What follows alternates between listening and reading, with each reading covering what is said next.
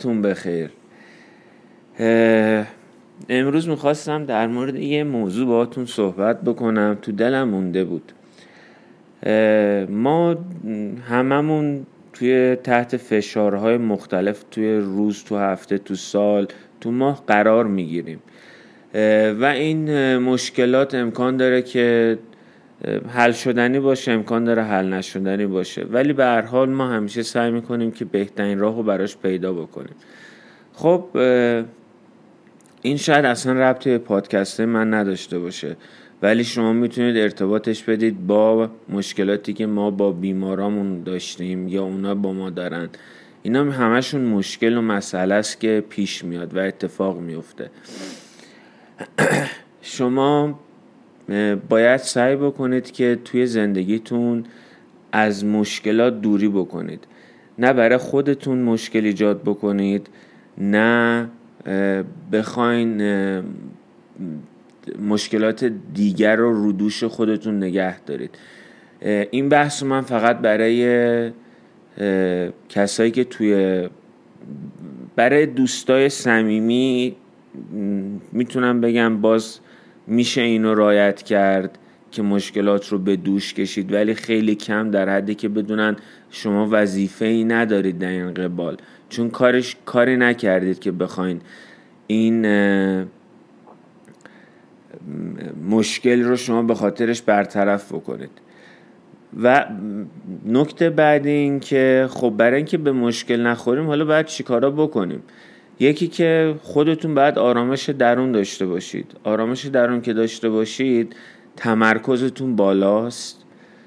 سعی می‌کنید بهترین تصمیمات رو بگیرید تمرکزتون به هم نمیریزه اعصابتون خورد نمیشه. خدای نکرده مشکلات رو بیشتر نمی کنید برای خودتون. و باید بدونید که حتما راهکارش این نیست که تنها این کار رو بکنید.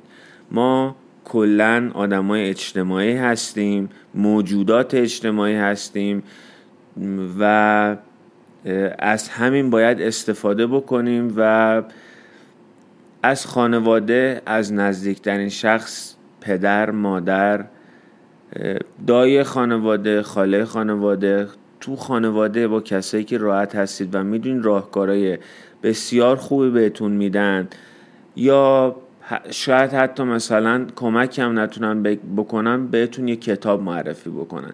بگن این کتاب رو بخون بعدش می‌تونه یه سری تصمیمات رو بگیری.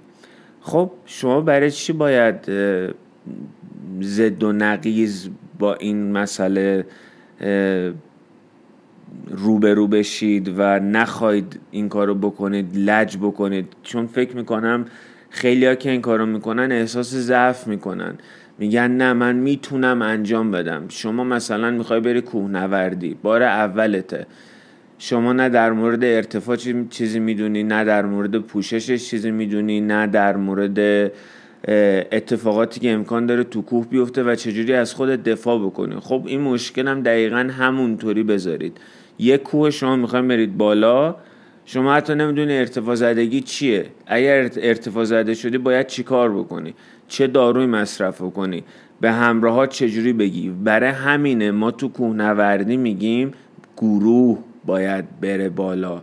ما یک گروه تشکیل میدیم و عموما تو خبر و تمام چیزهایی که بوده شنیدید که کسایی که تنهایی رفتن عموما به مشکلی خوردن نجات پیدا کردن یا خدای نکرده اتفاقی براشون افتاده. کوهنوردی مثل یک مشکل میمونه. ولی مشکلی که وقتی که حلش می‌کنید اون زیبایی و درجا لمس می‌کنید اون بالا. ولی باید حواستون باشه که از همون مشکلی که حل کردید و گرهش رو باز کردید و گاید و لیدر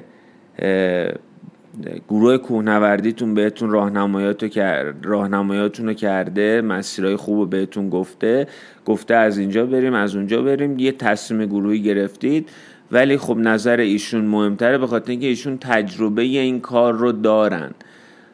بعد شما باید حواستون باشه که پایینم که می‌خوایم بیاین باید به هر حال همون مسیری که بالا رفتید پایینم بیاین.